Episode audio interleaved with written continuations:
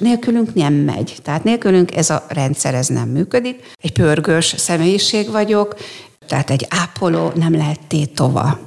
Egy ápolónak, ugyanez igaz az orvosi szakmára is, pontosnak, szabályt követőnek kell lenni, azonnal kell tudni bármilyen helyzetbe, tudni tenni a feladatát, mert gyakran lehet, hogy életet ment. Flacsikám, induljál ezen az úton, biztos, hogy megállod a helyed. Székesfehérvár egészségügyért díjat kapott december 8-án Szabó Bakos Zoltánné született Flacsker Erzsébet Anna. Erről szól az ÖKK Podcast mai adása, a mikrofonnál Fraller Ildikó. Kedves Erzsébet, kedves Flacsi, engedd meg, hogy gratuláljak. Nagyon szépen köszönöm a kórháznak, mint ápolási igazgatója mentél nyugdíjba, és azért az áldozatos szakmai és elhivatottsággal teli munkáért kaptad a városi elismerést, amit tulajdonképpen 2005-től végzel ebben a vezetői pozícióban. Az a pálya, amit képviselsz az egészségügyben, az egyszerűen egyedülálló, ha csak azt nézzük, hogy 1974-ben kezdtél dolgozni, mint szülésznő. Nagyon kevesen mondhatják el, hogy majd 50 évet töltenek valamilyen munkaterületen, és épp lélekkel, élettel teli, a hivatásuknak a csúcsán hagyják abba tulajdonképpen azt a munkát, amit végeznek. Kanyarodjunk egy kicsit a kezdetekhez. Emlékszel még rá, hogy milyen volt az, amikor elhatároztad, hogy szülésznő szeretnél lenni, és hogy miért ezt a hivatást választottad? Igen, ezt már több cikkben is megkérdezték tőlem, és elmondtam. Én Móron születtem, ott is éltem mindaddig, amíg ugye Székesfehérvári József Attila gimnáziumban nem kezdtem meg a tanulmányaimat, és a mi szomszéd utcánkban lakott a Róka Erzsi néni, aki szülésznő volt, és ugye többször jött be hozzánk, beszélgettünk, és nekem föltűnt az ő elbeszéléséből, hogy ez egy milyen csodálatos dolog, hogy egy élet születésében segítségül lenni, ugyanakkor egy felelősségteljes dolog, hiszen az élet születésénél kettő felelősségünk van, az anya és a kisgyermeknek, az újszülöttnek a, az egészsége, illetve az, hogy egészségesen legyenek túl ezen a csodálatos folyamaton. Akkor már érlelődött bennem ez a gondolat, és amikor a pályaválasztás kezdődött, nagyon sokan indultak, ugye József Attila gimnáziumban volt az egészségügyi szakközépiskola, minden évben két osztály indult, és hát azt tudtuk, hogy a nagyon jó tanulókat veszik oda fel, és hát oda jelentkeztem, jelentkeztünk, többen akkor az osztályból, ugye Morról, és hát nekem sikerült ugye ez a felvétel, hát illetve visszagondolva nem is volt felvételi, és nagyon aggódtunk, viszont mindenki már megkapta a értesítő levelet, és mi még nem kaptuk meg, és én meg nagyon szerettem volna ezt a pályát, és akkor édesanyámmal tudom, be buszoztunk ide, Székesfehérvári gimnáziumba, és megkérdeztük, és mondták, hogy hát aki jeles tanul, az fel van véve. Tehát innen indult ugye az egészségügyi szakközépiskolai tanulmányaim, és azért nagy szeretettel gondolok erre a gimnáziumra,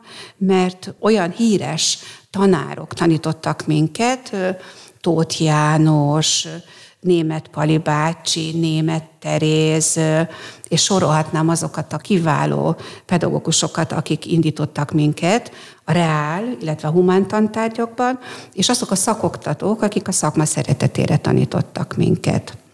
Abban különbözik a mai képzéstől a mi képzésünk, és nekem mindig álmom ez volt, hogy ezt hozzuk vissza, és valószínűleg ez a mostani duális képzéssel ez vissza fog térni, hogy heti két napot voltunk kint a kórházban, és nyáron pedig hat hetes összefüggő gyakorlataink voltak.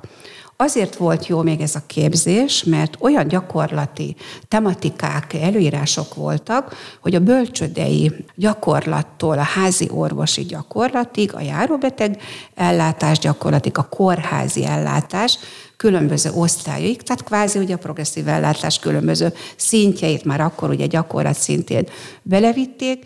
Minden osztályon megismerkedhettünk az ápolással, az alapápolással, és innen meríthetett is mindenki tovább hogy melyik az a szakma, hogy most sebészeti jellegűt szeretné, akár műtösnő szeretne venni, vagy egy belgyógyászati jellegű, mondjuk egy kardiológián szeretne dolgozni.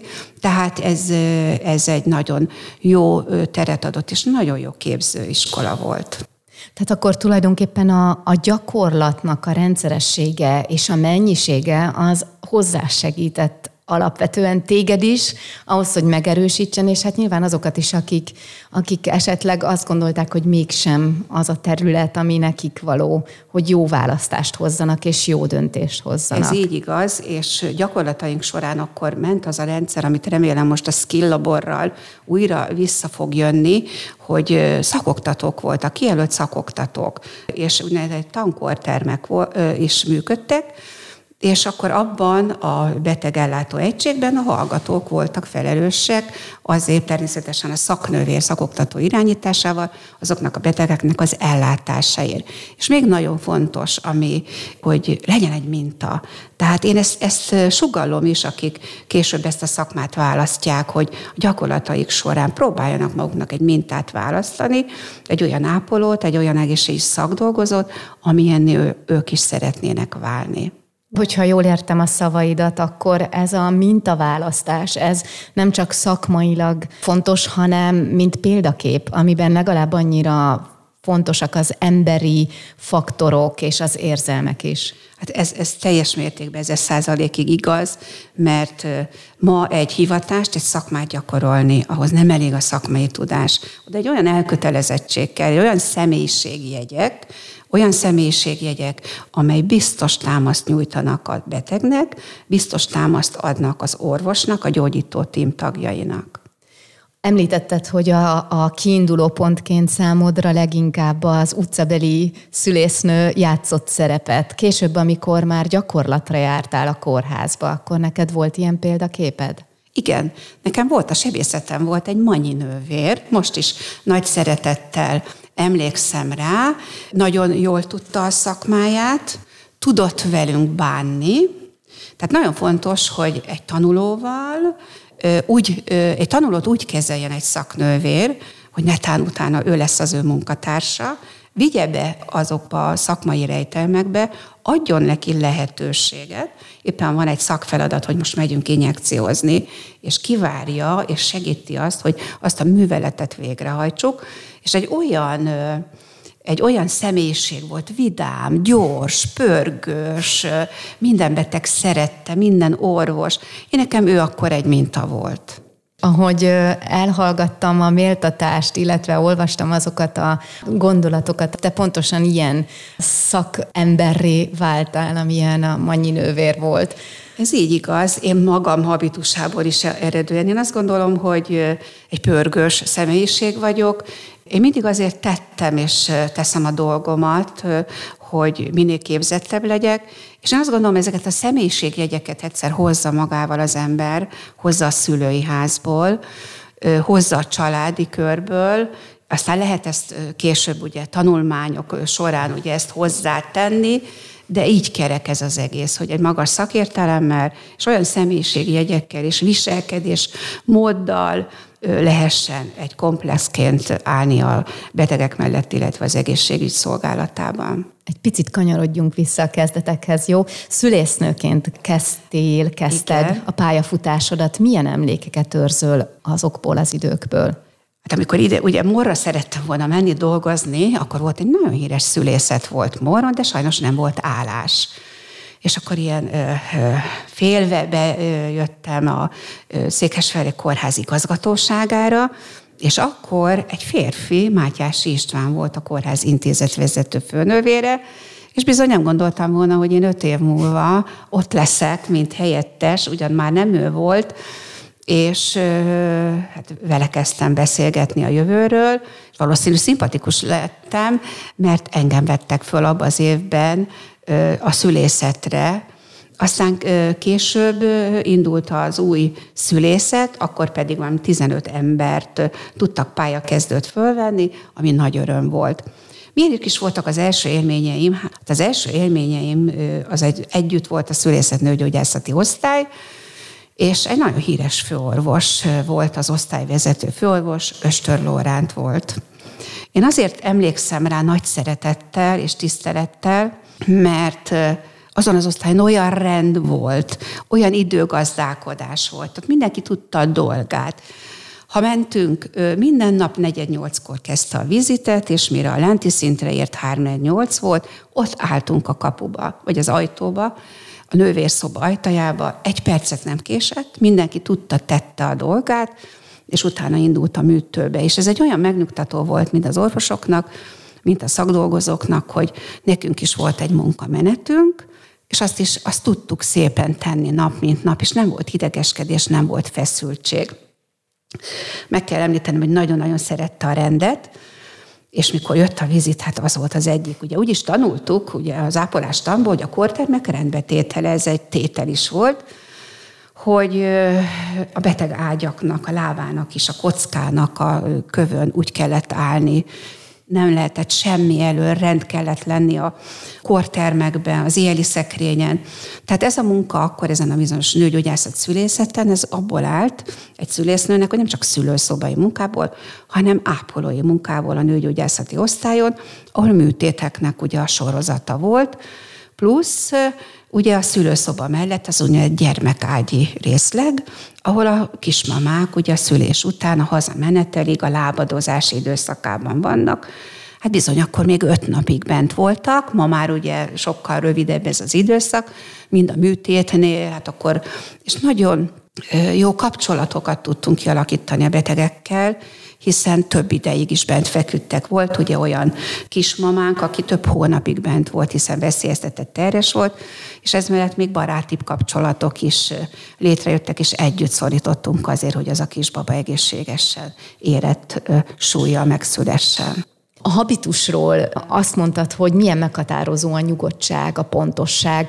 Mi az, ami, ami a, a ti munkátokban, az egészségügyi munkában, és akkor most beszéljünk a, az ápolásról, abszolút meghatározó, hogy hozza magával az, aki ápolási munkát végez, és mi az, ami abszolút értelemben elsajátítható dolog, tehát amit meg lehet tanulni? Az, ami nagyon fontos, és ez a kérdésből is kijött, tehát egy ápoló nem lehet tétova. Egy ápolónak ugyanez igaz az, orvosi szakmára is, pontosnak, szabályt követőnek kell lenni, azonnal kell tudni bármilyen helyzetbe, tudni tenni a feladatát, mert gyakran lehet, hogy életet ment. Tehát ez a határozottság, ez minden ápolóban bent van, bent kell, hogy legyen, mert hogyha csak átgondolom, hogy most mit kéne tennem, az perceket veszíthetünk. Tehát én azt gondolom, hogy minden ápoló, ha jól tudja az elméletet, mert az is nagyon fontos, kell, jól felkészültnek kell lenni a ma ápolójönnek, elkötelezettnek kell lenni, szeresse a szakmáját, és nagyon jó gyakorlati munkája legyen, és jó teamtag legyen, ez csapatmunka. És ami csapatmunka, és ami, ami az én arszpolitikám, a kommunikáció, a megfelelő kommunikáció, beszélgetni kell a betegekkel. Beszélni, hiszen az egy félgyógyulás. Nyilván a szakmai képzést leszámítva, te ezeket hoztad magaddal, mert elég gyorsan kiderült a, a szülészeten, hogy vannak olyan vezetői affinitásaid, amikkel te nem csak egy feladatot tudsz ellátni, de meg tudod szervezni azt, hogy mások is ellássanak ilyen feladatokat. Ehhez tartozhat például ez a bizonyos kommunikáció, amit említettél. Ez így igaz. És az, amikor az embert kiválasztják, hogy kétszer próbáltak engem kiválasztani nagyon korán, egyszer szakoktatót kerestek az iskolába, aztán 22 éves voltam, és akkor én azt ugye nem választottam, és egyszer csak felhívott a kórház főigazgatója, hogy, ha, hogy jókat hall rólam, és meg, meg tapasztalta is, hiszen ugye többször ugye az ember találkozott, beszélgetett, van-e kedvem tanulni? Mert akkor az egészségügyben, akkor indult az egészségi főiskola, akkor előtte még nem volt, Különböző nővérképzések, úgynevezett elsőfokú szakosító, másodfokú szakosítók voltak. Az egészségügyi főiskolák akkor indultak, és az első, ami a miénk volt, aztán később ez meg is szűnt, az egészségügyi főiskola intézetvezető képző szak. Ez azt jelentette, hogy sok szakmai dolog minket, mellett minket tudatosan vezetésre képeztek, Vezetésen nagyon sok vezetés elméletet, gyakorlatot, társadalomorvostant, és sorolhatnám jogi tantárgyakat, pszichológiát, szociológiát. Tehát ezekre készítettek minket fel, és ez egy nagyon jó iskola volt számunkra. Később a menedzserképzők ugye ebből nőtték ki magukat. Aztán kumulálódott ugye a vezetői szintek, és 90-től meg is szűnt ez a képzés, és átvette a diplomás ápolóképzés és azóta ugye ez, ezek a szakok már bővülnek, és ma már nagyon-nagyon sok főiskolai képzés van, és nagyon büszke vagyok, mert a mi kórházunkban több mint 150 diplomás szakdolgozó van, a gyógytornász, a dietetikus, a röngenben már diplomások vannak, diplomás a szülésznők, diplomás ápolók, nem szeretnék senkit kihagyni, laborban vannak már diplomások, és sőt, egyetemi képzés van, sőt, ápolástamból már vannak, akik doktorálnak. Ilyen létezik. Így van, így van, így van. Így van. Ez tulajdonképpen valószínűleg hozzásegíti a jövő nemzedéket ahhoz, hogy a pályaválasztásban tényleg szakavatott emberek segítsék őket a döntéshozásban, hogy válasszák az ápolási területet, területet akár, van, vagy bármelyik másik. Ez is az én munkámon nagyon-nagyon fontos volt, hogy és sokat jártunk, ugye mi ki a, a Bugát szakképzőbe, jártunk ki vidékekre, általános iskolákba, és az nagy büszkeségem, hogy meg tudtuk kétszer tenni a városban ezt az úgynevezett nyílt napot, amikor vártuk a város diákjait, megmutattuk a tiltott zónákat, különböző csapatokkal, megmutattuk a mi szakmánkat, betekintést nyertek, hát sajnos a Covid ebbe az évben nem engedte, de ezt, ezt az utódom is szeretné folytatni. És az volt a nap legszebb pontja, az este a fáradtság, amikor az auditoriumba beültünk, és úgynevezett értékeltük a napot, mindig egy kis totót is beletettünk, hogy érezzék a játékosságát is, és na mondom, most akkor kérem, hogy tegye fel a kezét, aki szeretne az egészségügy, bármely szakár elhelyezkedni, hát igen, egyre több tette föl a végén, mint az elején. Ez a pályaválasztási nap akkor ezek szerint a te ötleted volt, hogy ilyet rendezzetek a kórházban. Ez is azzal függ össze, amivel a beszélgetésünket tulajdonképpen kezdtük, hogy te azt mondtad, hangsúlyoztad azt, hogy bizony régen több gyakorlati nap volt az iskolában. Tehát tényleg ennyire fontos a motivációban az, hogy a diákokat kiemelni a burokból, a suliból, és aztán és megmutatni van, nekik ezeket a bizonyos helyeket. Ez, ez ennyire vonzó ahhoz képest, mint amit tudnak róla, az Nagyobb, internet világában? Igen, hogy, igen, hát lássák, lássák, hogy milyen is, milyen is tulajdonképpen, amiről hallanak. Ez az ötlet a kórházban, ugye mi valósítottuk meg a főnövérekkel együtt, de ez egy országossal elindult mozgalom volt a Magyar Egészség Szakdolgozói Kamarán belül, amire büszke vagyok, mert olyan filmek is készültek, tehát hogyha hallják most ezt a riportot fiatalok, én nagyon kérem, hogy nézzék meg. Nagyon-nagyon sok szakmát mutattunk be filmen keresztül, a jövő nemzedékének, és ott hiteles emberek, fiatalok, akik maguk azzá szakma képviselőjé válták, és ők mondják el a szakma szépségét és a szeretetét. Biztosan fel tudnál idézni olyan megható dolgot, ami a fejedben megmaradt ezekből, ami szerinted is egy ilyen nagyon-nagyon fontos pont. Készült egy film, az arról szól, hogy hogy egy balesetet szenvedett egy fiatalember, ezen keresztül ugye jött a mentő, tehát a mentős szakmát bemutatja, beviszik a műtőbe, a műtős szakmát bemutatja, utána bemutatja az ápolást, azt bemutatja, és akkor végén úgy záródik ez a film, hogy közös megszületik a gyermeke. Megszületik a gyermeke, és oda a kisbabát, és utána pedig az összes filmben szereplő szak dolgozó ott van együtt, és bocsánat, még ezt követi az ő hosszú-hosszú rehabilitációja, és ez egy igaz történet volt, ez a fiatalember valóban. Őt felkérték, aki egy baleseten esett át, és hogy lépegetett azon, hogy az ágyba fekvéstől egészen addig eljutott a rehabilitáción keresztül a szakemberek segítségével, a, a szeretettel, az odafordulással. Hát megmondom, mindenkinek könnyes lett a szeme, és így lett a film vége. Ezt érdemes megnézni, mert ez mutatja azt, hogy mennyi-mennyi mindent tudunk tenni emberekért.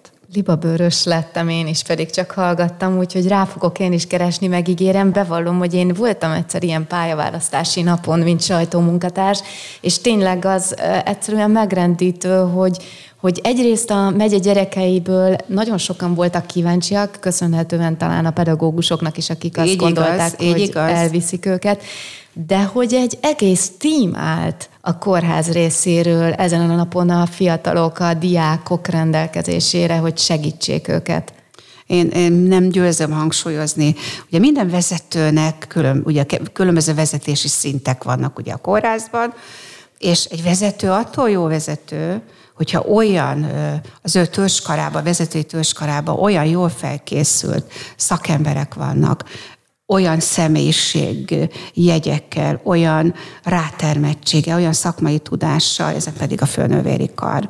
Nem győzök hálásnak lenni nekik, hiszen ők a kórháznak a, a háziasszonyai, a motorjai, és ez úgy történik, hogy nagyon sok értekezlet, megbeszélés előzi ezt meg, hogy kiválasztjuk a tímtagokat, kiosztjuk a feladatokat, és végigviszik, végigkísérik, és ez, ez az ő elhivatottságukat is dicséri az elhivatottságnál járunk, akkor kanyarodjunk vissza egy kicsit a te életpályádhoz. Amikor te már találkoztál az ápolással, hogyan alakult ki az a gondolat, hogy te a szülészet mellett, vagy a szülészethez, a szülészet után az ápolás felé kanyarodj? Hát végül is, mint ma említettem, hogy a szülésznői munka az ápolásból is áll, hiszen a nőgyógyászati gyerekosztályos részlegen ott ápolóként dolgozunk, hiszen ez egy, egy nagyon komplex munkakör, és amikor hát ugye beszéltünk az elején, amikor ezeket a jegyeket felfedezték bennem, hogy, és korán, amikor indult a második szülészet, mert ugye utána 77-ben épült egy szülészet, akkor már oda vittek engem főnövér helyettesnek, hát akkor voltam 21 éves. És hát az, hogy tenni, berendezni, megalkotni, a folyamatokat kialakítani, működőképessé tenni. Hát ez, ezek, ezek, ezek gyors, határozott és, és nagyon mindenre kiterjedő figyelmet igényelnek. És akkor 23 éves voltam, amikor megkér szintén az a főigazgató, hogy azt látja bennem, ugye akkor már elkezdtem ugye a főiskolát, hogy esetleg potenciális, potenciálisan egy ápolásvezető válhat belőlem a kórházba. Hát akkor nagyon elgondolkodtam, hogy most melyik utat válasszam, és akkor volt a Takács Ferenc főorvos úr, volt a szülészetnek akkor a főorvosa, és őtől kértem tanácsot. És akkor azt mondta, Flacsikám, induljál ezen az úton, biztos, hogy megállod a helyed. Hát reméltem, hogy az ő indító szavai ezek valóban megfelelőek lesznek, és hát így indultam ezen a vezetői pályán.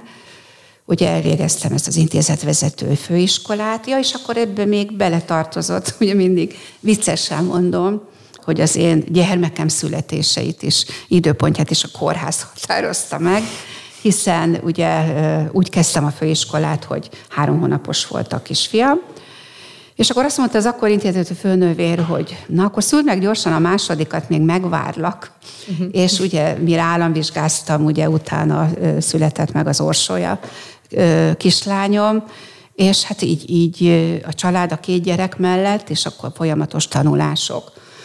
Aztán ugye ez az intézetvezetői munkakör, ez, ugye ez, ez átváltozott, hiszen 1990-ben jött egy olyan jogszabály, hogy az úgynevezett hármas vezetés a kórházakban, akkor nem volt főigazgató, nagyon érdekes, Orvosi igazgató volt, ápolási igazgató és gazdasági igazgató, és egy nagyon jól működő tím. És akkor már minket ápolási igazgatásnak hívtak, és akkor mint ápolási igazgató helyettes dolgoztam, és tettem a dolgomat. Az ápolás a laikusoknak a, a fejében, nehéz ezt így kifejezni, de Nyilván, ahogy te beszélsz róla, ez, ez egy óriási hivatás, ami az egyik legfontosabb láncszem az egészségügyben. De az, hogyha valaki ápolónő, ápolónőként dolgozik, vagy ápolóként dolgozik, az sokak fejében talán úgy él, hogy, hogy az valahol az egészségügynek így a, a feneke táján helyezkedik el. Köszönöm szépen, hogy bólogatsz, mert ezt nem akartam hát, csúnyában igen. megfogalmazni, miközben minden beteg tudja, meg minden családtag tudja, akinek már rokona volt kórházban és látogatott, hogy a legesleg fontosabbak egyike. Pontosan, és én mindig is ezért küzdöttem. És ugye az is látszik, hogy azért én mindig részt vállaltam, tehát én mindig az a személyiség voltam, meg vagyok is szerintem, aki nem azt várta, hogy majd, majd valaki előttem, vagy helyettem kivívja, eléri, megteremti, hanem én mindig részese akartam lenni, akár kezdeményezője és részese, és mindig részt vettem országosan is, úgynevezett szakmai szervezetekben azért, hogy az ápolást rangra emeljük rangra emeljük, igenis az orvos mellett ő egy olyan láncszem, itt most a gyűjtőfogalomban szakdolgozókat értem, mert a műtösnő, az anesztes, a röntgenasszisztens, tehát ők mind-mind, ugye gyűjtőfogalomban mi szakdolgozóknak hívnak, tehát ez a mi megnevezésünk tulajdonképpen, és, és nélkülünk nem megy. Tehát nélkülünk ez a rendszer ez nem működik. És nem véletlenül mondom mindig, hogy főiskolai képzések vannak, dupla főiskolai, tehát többen két diplomával, egyetemi végzettségekkel rendelkezünk. Tehát olyan magas szaktudású kollégák állnak itt Székesfehérváron is a betegek szolgálatában, ami dicséretes. És nap mint nap ugye teszik a dolgokat néha láthatatlanul, mert nem látja azt a beteg. Ő azt látja, amíg mellette van a korterembe, de a kortermen kívüli munka, az a, az a napi szervezés, a dokumentációk sajnos, hát sajnos, de talán jogilag jó, hogy mindent le kell írnunk, mindent dokumentálnunk kell a betegről, amely később, ez, a, ez később ugye az öt átvevő betegnek és ápolónak akár másik intézetbe, akár a, a gyógyítóellátás bármelyik szintén lássa, hogy mi történt a beteggel, és bármi esetleg, ha van valami jogi kérdés, akkor ezek pontos információt adjanak. Legalább két olyan szervezetnek a tagja vagy ezek szerint, amik országos döntéshozásban szerepet játszanak. Hát, hogyha indítjuk akkor kronológiát, akkor az Ápolási Egyesület indult, Magyar Ápolási Egyesület, és ott régió felelős voltam, de arról a tisztségről ugye már lemondtam, és most itt megyei szinten ugye jól működik, és ebben a Magyar Ápolási Egyesületből vált ki az egészség szakdolgozói kamara, mert ha visszamegyünk egy kicsit az időbe, hogyha valamelyik jó magam és egy pár kollégámmal annak idején indítottunk otthoni szakápolást, és ugye ahhoz pedig kamarai tagság kellett. És hova kellett menni kamarai tagnak? Az iparkamarába. Tehát az Ápolási Egyesületből indult ki az a, az a szándék, az az akarat, mert már ez akarat volt, hogy igenis legyen a magyar szakdolgozóknak is egy önálló kamarájuk, egy köztestületük, akik azokat a jogokat gyakorolva képviselik a helyi, területi, országos szinten. Tehát ez volt a Magyar Ápolási Egyesület, aztán ugye az Ápolási Igazgatók Egyesületében voltam 12 évig alelnök, és ugye most december 1 hogy ugye felmentési időmet megkezdtem, és most volt ott egy választás, és ugye ezen a választáson már nem indultam az ismert okok miatt, de tovább követtem azért az ő feladatukat. Aztán, amikor ugye indult ez a ö, szakdolgozói kamara, volt az az első ideiglenes elnökség, ugye egy évig, annak a, a, is a tagja voltam, és hát ma már hatalmas nagy szervezet, nagyon sok szakmai munkát végez, és nagyon sajnálom, hogyha többször hogy az ember olvas bizonyos oldalakat, és bírálják a szervezeteket, hogy csak tagdíjat kell fizetni, és sorolhatnám, hogy nem tudják, hogy itt micsoda érdekképviselet, micsoda szakmai fejlesztő munka megy, és, és ez mind a szakdolgozóért. Az, hogy a bérfejlesztéseknek a sorozata, az érdekeegyeztetések, ezek nagyon-nagyon fontos, és, és nagyon harcias lépések a kamara életében. Ez több évtizedet felölelt akkor. Mi az a szakmai fejlesztés, amire a legbüszkébb vagy? Hát mi a Magyar Ápolási Egyesületből, igen, arra nagyon büszkék vagyunk. Hát először is elkészítettük a Magyar Ápolási Egyesületnek az etikai kódexét, ami nem volt az ápolóknak. Aztán, amire szintén nagyon büszke vagyok, először is hálózatot kiépíteni, akkor voltak korábban úgynevezett projektek, svéd projekt, amikor Svédországból jött ápolók, tanítottak minket, akkor is ugye az ápolás szervezésre, annak is részese lehettem, és ami nagyon nagy küldetés a Magyar Ápolási Egyesületnek, Kossuth Zsuzsannának a tisztelete, emlékének az őrzése, és a Kossuth Zsuzsanna díjnak a megalapítása. És a Magyar Ápolási Egyesület kezdeményezte, hogy az országgyűlésnél, hogy a magyar, tehát legyen Magyar Ápolók napja is, ugye van a Szemelvesz nap, Magyar Ápolók napja, és a Magyarországgyűlés a kérést elfogadva minden év február 19-én, Ugye ezen a napon született Kossuth meg az nap van is a névnapja, ünnepeljük a Magyar Ápolók napját és a Kossuth díjnak a kialakításában. Azt minden évben egy-kettő-három arra érdemes országban kiváló szerepet végző kollega kapja meg. Ennek köszönhető többek között az is, bár ez nyilván csak egy apróság, mégis fontos, hogy akik például a kórházba ellátogatnak, ott az udvaron megnézhetik a Kossuth Zsuzsanna szobrot a parkban. Hát a annak én vagyok a szülőanyja, igen, igen és én tényleg erre is én nagyon büszke vagyok. Pont ennek engem nagyon meghatott Kossuth Zsuzsanna, az első magyar főápoló. Ugye korábban mi magyar ápolók, szakdolgozók mindig Florence Nightingale, a nagy brit ápolónőre emlékeztünk, és mivel magyarok vagyunk, ezért fontos, hogy őróla se feledkezzünk meg, hiszen ez a két kiváló személyiség szinte korba egymás mellett dolgoztak, ha végignézzük Kossuth Zsuzsana élet útját, valóban ö, méltó arra, hogy megemlékezzünk. És akkor elhatároztam, hogy én nagyon-nagyon szeretnék ide egy szobrot.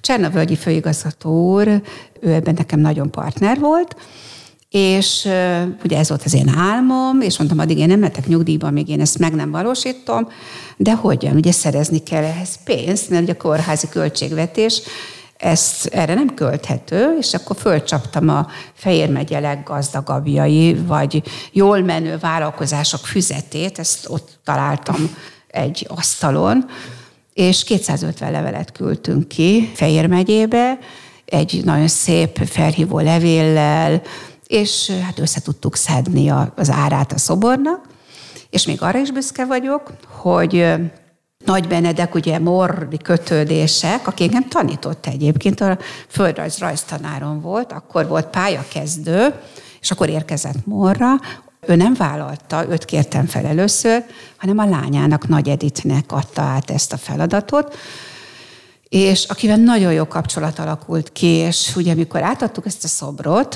jöttek Budapestről is vendégek, és azt mondták, ez a legszebb Kossuth Zsuzsa szobor, mert látszik, hogy hölgy alkotta. Tehát tényleg jön belőle az a kecsesség, a nőiesség, míg látok én az országban ilyen monstrum kosúcsúros szobrokat. És azért volt ez fontos számomra és a, a mi ápolói közösségünknek, hogy minden évben ide nem csak a, a kórháznak, hanem a város ápolói jöjjenek, és most már negyedik éve jönnek, a mentősök, a szociális otthon dolgozói, az alapellátás dolgozói, jönnek, és koszorút helyezünk el, és ezzel megemlékezzünk, és ezen a napon a társadalom figyelmét magunkra fordítjuk. Tehát ez is fontos dolog, hogy igenis figyeljenek ránk az ápolásra, az ápolás szakma képviselőire. Nem lehet elkerülni azt a kérdést, hogy ma azért nem csak az országnak, de a világnak a szeme is az egészségügyi dolgozókon van abszolút pozitív értelemben, és a szívünk is veletek. Ebben a járványhelyzetben ez még nagyobb terhet ró rátok. Szerintem ember nem tudja elképzelni, hogy ez pontosan mivel jár. Hát erről szinte könnyes szem nélkül nem lehet beszélni. Amikor megérkezett az első hír, hogy nekünk ezzel foglalkoznunk, tehát hogy megérkeztek a betegek, és a mi kórházunkat is kijelölték. Az első időben nagyon-nagyon sokrétű feladat volt az, hogy azokat a tárgyi személyfeltételeket megteremteni. Ugye jött a, a, azok a protokollok, azok az eljárásrendek, az óvóvédő szabályok kialakítása.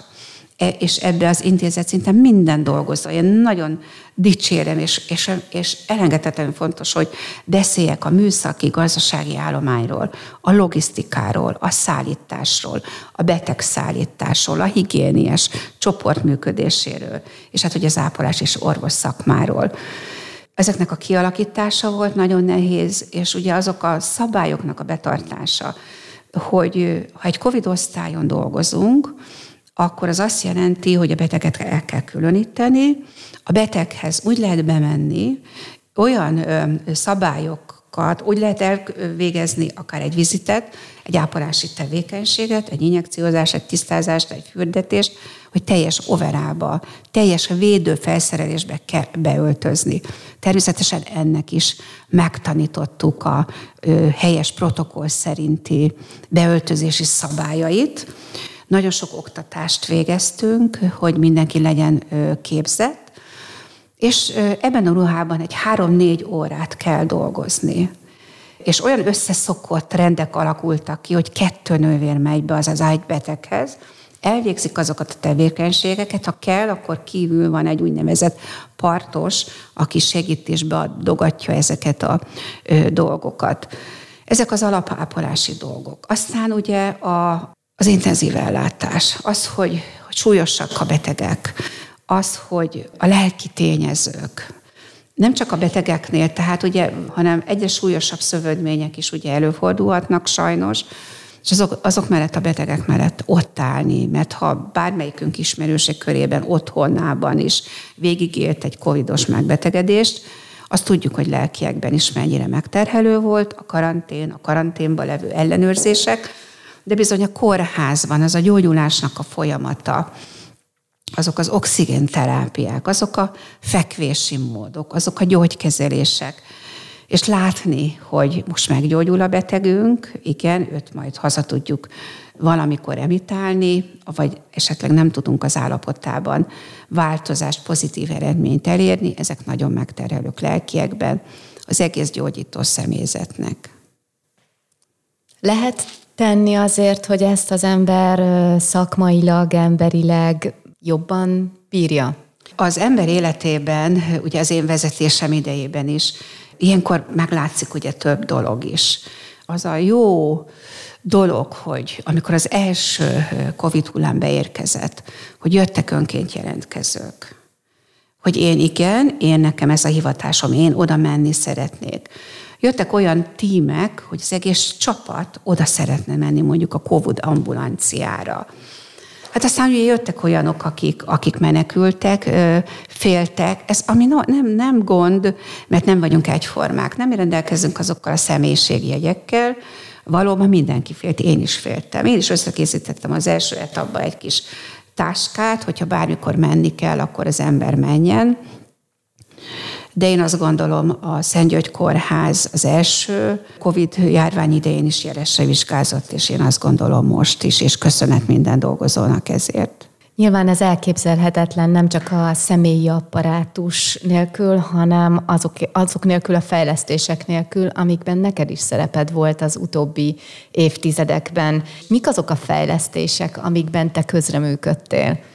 Amikor én beérkeztem a kórházba, ugye 74-ben, az csak pavilon, úgy hívjuk, hogy pavilon rendszerű kórház volt, az azt jelenti, hogy a különböző ápolási gyógyító egységek pavilonokban helyezkedtek el, mind a belgyógyászat, mind a sebészet, és ugye élte a maga útját. Szinte akkor mindenki ismerte egymást, és ugye az ellátandó terület, az ellátandó betegeknek a száma indokolta azt, hogy Székesfehérváron is egy nagy irányú fejlesztés induljon, holott már több megyében láttuk a csoda kórházakat, és Székesfehérváron akkor ugye még a fejlesztés nem nagyon indult el. És akkor megálmodódott ez a bizonyos hotel, amit sokan nem értenek, hogy miért hívjuk hotelnek. Tényleg, Hát miért? azért hívjuk hotelnek, mert ugye ö, szervezéstamból így tanultuk, hogy hotelszolgáltatást adunk a betegnek. Kvázi ugye kétágyas kortermek, fürdőszoba, WC, egyéni tálcás tálalási módszer, telefon, rádió, tévé. Tehát ez volt a 25 évvel ezelőtt, idén 25 éves a hotelünk, erről is szerettünk volna úgy megemlékezni szépen, de hát ugye ez is majd jövőre, mert elvitte a Covid, és hotelszolgáltatást adtunk, adunk a betegnek. És hát ugye akik fehérváriak, azt, azt emlékeznek talán, hogy évekig, tehát állt a hotel falai, az ablakok nélkül, és ez egy, eh, bocsánat, még egy lépcső, ez nagyon fontos, hogy ez egy hármas tagozódás, ezt nem mindenki látja. Elő van a rendelő, középen a diagnosztikai tömb, ahol a műtők, a radiológia, a labor, és ez a hotelellátás. Ez így egymásra épülő ellátás, és a hotelra nem volt pénz. Tehát nem maradt pénz, mert ugye a többit elvitte, és valahogy nem kaptunk a fejlesztésből, és hát nagy öröm volt, amikor ez újra elindult. Hát, hogy mi is a ápoló szerepe egy, fejlesztés, egy fejlesztésben, ugye tervezők mellett azért nagyon fontos, akár egy ágysáv, egy éjjeli szekrény, egy fürdő, egy, egy kialakítása, a nővérállásoknak, hogy hogy legyen a mosdó, hogy hogy nyúljunk, hogy legyen egy szekrény, hol, hol legyen a ágytál kiöntő, hova helyezzük el a, az ágytámosot, hova tegyük a beteg fürdetőt. Tehát ez szakma, ez az ápolás szakma, és nagyon örülök, hogy, hogy igenis már abban az időben is 25 éve kikérték a véleményünket. Tudom, hogy emlékszem, akkori ápolási igazgató Egyed Imréné volt, akire, mint menedzser szemléletű vezetőre nagyon örömmel gondolok, és a mai napig tartjuk a kapcsolatot, hogy ketten jártuk a buckákat, hiszen csak ugye a falak álltak, és mondtuk, hogy ide jön az ágysár, itt ez lesz, itt az lesz, és hát elfogadták a mi véleményünket. Ugyanígy, mint, és ez megalkotódott, utána jött ez a bizonyos, jöttek a vidéki rendelőintézetnek a fejlesztései. Az is egy nagyon fontos, hiszen, hiszen ha így mondhatom, hogy olyan retro, rendelőintézetekkel találkoztunk a vidéki rendelőintézeteinkben, ezeknek a fejlesztése. Aztán a szakambulanciák továbbfejlesztése. Aztán jött ez a bizonyos berzsenyi tömb, és ennek is, hogy miért berzsenyi, ennek is van egy, van egy nagyon szép momentuma, ahol újra tudtuk, az inte pedig nem volt rossz, jó fejlettségű volt a mi intenzívünk a hotelellátásba, de egy új intenzívet, és most bebizonyította az élet, hogy erre mennyire szükség volt, hogy egy olyan korszerű intenzív részleg álljon a kórházba, hogy most például 70 intenzív beteget ápolnak, és bizony is, hogy ezekre a központi oxigéntöltező, a központi dolgokig minden rendelkezésre álljon, és a beteg komfortját tudjuk szolgálni. A te szolgálatod majdnem 50 év után ér véget, és nyilvánvaló, hogy nagyon-nagyon nagy szükség lesz rá jövőben is, hogy, hogy újabb, nagyon elhivatott, nagyon kreatív, szakmailag nagyon-nagyon jól képzett férfiak és nők álljanak a szakdolgozók közé. Ha most meg kéne fogalmaznod valamilyen motivációt a fiataloknak, akkor mi lenne az, amivel a saját életpályát tapasztalatából azt mondanád, hogy igen, ha te ilyen meg ilyen vagy, és ezt meg ezt gondolod, ezt meg ezt érzed, akkor álljál közénk. Édesanyám úgy indított, hogy édeslányom, legyél egészségügyben dolgozó, mert az egészségügyben dolgozókra bármi jön a világba, mindig szükség lesz.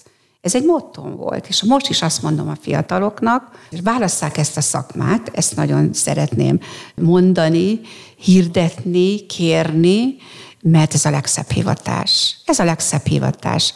A gyógyuló betegnek a tekintete, az újszülöttnek, a beteg gyermeknek az a szépség, hogy gyógyul, hogy hazamehet, vagy sajnos az utolsó útjára kell kísérnünk valakit. Ezek is én azt gondolom olyan emberi tényezők, hogy ezért érdemes, érdemes ott dolgoznunk.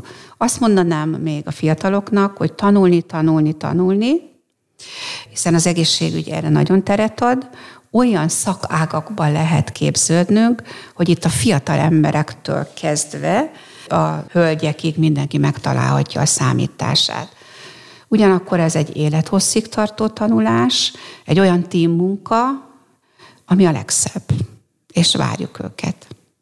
Köszönöm szépen a fiatalok nevében is, és azt hiszem, hogy ebben a sugallatban, megfogalmazásban, arszpoétikában az is benne volt, hogy ez bizony karrier lehetőséget is jelent ez karrier, bizony. Hát ugye jó magam, ez még egy fontos volt, hogy amikor egyetemet lehet szerezni, akkor ez még csak a humán szervező egyetem volt, és magam elvégeztem, és ugye ott, ott tétel volt, és tanultuk, hogy a, a karrier lépés útjai, és természetesen ezek azok, ez a vezető vállásnak a, az útja is, és amikor én szoktam menni a, az iskolába a gyerekeknek órát adni a szakmáról, akkor el szoktam mondani az én szakmai életutamat, és azt mondtam, hogy itt bárkiből az osztályba vezető válhat, aki vagy oktató, vagy vezető, aki a jövő nemzedéket fogja képezni és képviselni.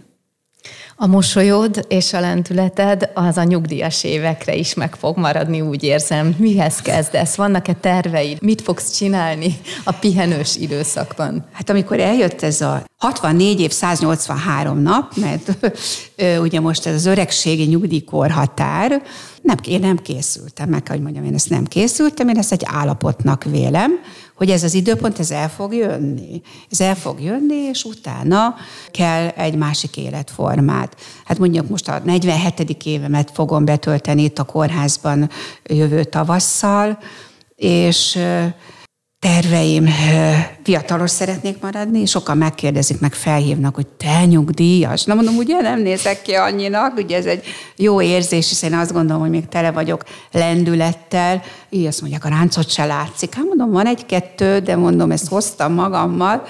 Ugyanúgy tenni szeretnék, nem megállni, nem belesüppedni, ma is ötkor csörgött az óra, és akkor azt mondom a férjemnek, mert nyolckor kellett már indulni, hogy te, mondom én már egy hete, már hétkor tettem a dolgomat, és dolgoztam, és nyolcra már az ember elfárad, de hát mindig kell, én azt gondolom, hogy és ezt tanul, tan, tanulva is így kell, hogy a helyzethez kell alkalmazkodni.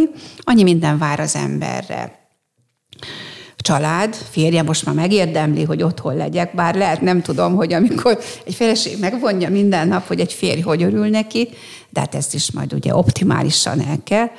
Unokáim, unokázni szeretnék, nem csak nyáron, ugye mindig akkor volt lehetőség, vagy hétvégén, olvasni, és toronyba állnak a könyvek, ez, az, ez, ez egy nagy feladatom. Aztán, hogy ismerjük meg Magyarországot, aztán szeretnék kirándulni, sétálni, tehát annyi minden van, és most már ezeken a napokon így túl leszek, akkor úgy tényleg magamban azért úgy megpróbálom, hogy, hogy azért most hétfőn ezt fogom, kedden azt fogom, szerdán azt fogom, és hogy az ember, ha ehhez a, ez a rendhez, ehhez a szabályozottsághoz fogja magát majd továbbra is tartani, akkor nem lesznek üres órák. Ne legyenek. Ahogy az arcodat és a mosolyodat látom, ez így is lesz. Azt kívánom, hogy hatványosan sikerüljön úgy megélni. Nagyon-nagyon-nagyon-nagyon sok nyugdíjas évet, és köszönöm szépen a beszélgetést, és személyesen köszönöm neked, meg a kórháznak azokat az idézőjelben élményeket, meg érzéseket, meg gondoskodást, amit számomra jelentett, amikor én betegként vagy ellátottként ott jártam, vagy valamelyik családtagom. Most neked van módom Igen. ezt kifejezni. Nagyon köszönöm, és mindig, én mindig is az volt még, hogy ne a hibát keressük. Tehát mindenből nézzük meg a jót, és hogy mit tudok ebből kihozni. És ez a munkatársak nélkül nem ment volna, és köszönöm nekik nagyon. És gratulálok még egyszer a Székesfehérvár egészségügyéért díjhoz. A mai ÖKK podcast vendége Szabó Bakos Zoltánné, ahogy a főigazgató úr nevezte, mindenki flacsia volt. Köszönöm szépen neked a beszélgetést. Ebbe a portréba valószínűleg nem férhetett bele minden, amit egy életpálya magában rejt de az elismerés az megfogalmazza pontosan azokat az értékeket, amiért ezt a díjat kitalálták, hogy egy olyan személy kapja, aki nem csak szakmai munkájában, hanem elhivatottságában és emberi kvalitásaiban is a várost, a megyét, egyáltalán az embereket szolgálja. A mikrofonnál Fraller Ildikót hallották.